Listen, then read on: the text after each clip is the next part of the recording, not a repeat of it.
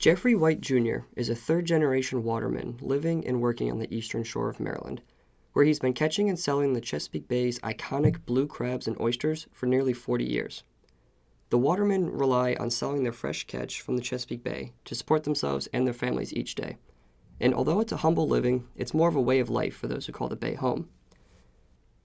Unfortunately, in recent years, watermen have been taking a hit as they find themselves at the mercy of the bay's declining health and its toll on the aquatic life, greatly reducing catch quantities. This is compounded by moratoriums and legislature passed by well intending environmental groups working to clean the bay that unfortunately come at the expense of their livelihoods. This is Jeffrey White. I mean, you're not going to get rich on the water, but one of the things about being out on the water is you have so much freedom. In 2015, the United States' largest estuary, the Chesapeake Bay, received its highest overall quality score since 1986 from the University of Maryland Center for Environmental Science. This score, despite being one of its highest since its first water quality report, was a 53 on a 100 point scale, or a C on a letter scale. This concerningly low score indicated that the bay was still very polluted and contaminated despite a recent upward trend. The average American living on the Chesapeake Bay experiences this effect of the bay's pollution in the physical appearance and color of the water, or the occasional skin irritation from bacteria or pollutants. However, it's the small town working class fishermen and oyster farmers along the eastern shore of Virginia and Maryland that endure the brunt of the adverse environmental and economic effects of a polluted bay. These working class independent fishermen, crabbers, potters, and oystermen known colloquially as watermen in the area, rely on selling their catch from the bay to support themselves and their families each day. Over the past decade or so, watermen like Jeffrey have experienced firsthand the effects of the Chesapeake's poor health and water quality, as well as the political fallout from groups trying to clean up the bay and protect its most heavily impacted species.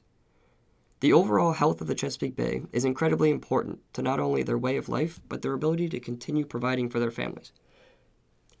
Being a waterman is not just a job for these men and women, it's a way of life and an identity that runs generationally through families. I'm probably part of the last old school generation there was, where we were taught growing, growing, growing, growing, grind, and growing. And you keep going. You just keep going to work and you look for a profit. If you only make $50 a day, at the end of the week you make 300 bucks. According to the National Oceanic and Atmospheric Administration, or NOAA, the seafood industry in Maryland and Virginia contributed $3.39 billion in sales, $890 million in income, and almost 34,000 jobs to the local economy.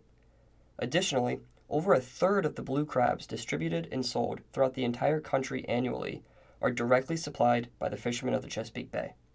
From these statistics, it's very clear that these watermen are essential to both local and national economies, and that a fluctuation in the annual yield of fish, crabs, and oysters can have an effect on the entire country.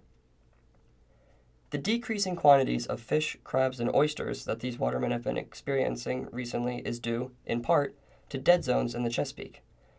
These dead zones in the bay are caused by four main sources agricultural runoff from farmland that carries nutrients from fertilizers and animal manure, urban and suburban runoff from developed areas that washes nutrients from fertilizers, septic systems, and other pollutants into local waterways, wastewater treatment plants that release treated water, often still containing large amounts of nutrients, into streams and rivers, and air pollution from our cars, factories, gas powered tools, and power plants that contribute nearly 30% of the total nitrogen pollution. The Chesapeake Bay Foundation recently reported that there are now certain areas in the bay that are so low in oxygen that the aquatic life that the watermen catch and harvest can no longer survive. Marine life is dying off at rates that are becoming dangerously unsustainable for both the survival of the species as a whole and the watermen that depend on them. These dead zones are resulting in mass extinctions of dozens of species of fish and shellfish that the watermen and other small town independent fishermen rely on to sell to local restaurants, markets, and even national seafood companies. A large portion of the chemicals and toxins contributing to the bay's dead zones come from sprawling farms far upstream on rivers that feed into the bay. As the pollutants flow downstream into the Chesapeake, the working class of the fishing towns on the bay bear the brunt of the physical, environmental, and economic damage of the pollutants and the resulting dead zones. As the Chesapeake's watermen compete with the dead zones to catch enough to support themselves during a typical fishing season, environmental groups and lobbyists are growing more and more concerned about the risk of overfishing the bay. These environmental groups are appealing to local government officials and lawmakers for action to be taken to prevent the overfishing and forced endangerment of the hundreds of species of fish, crabs, mollusks, shellfish, and various other aquatic animals that are caught, sold, and eaten every day in the areas surrounding the Chesapeake Bay. This is creating an interesting dilemma.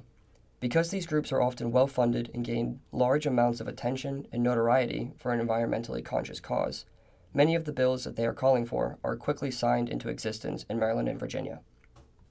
However, these eco friendly efforts are costing hard-working, generational watermen their jobs and livelihoods as they bear the brunt of the physical and economic impacts of this new legislature.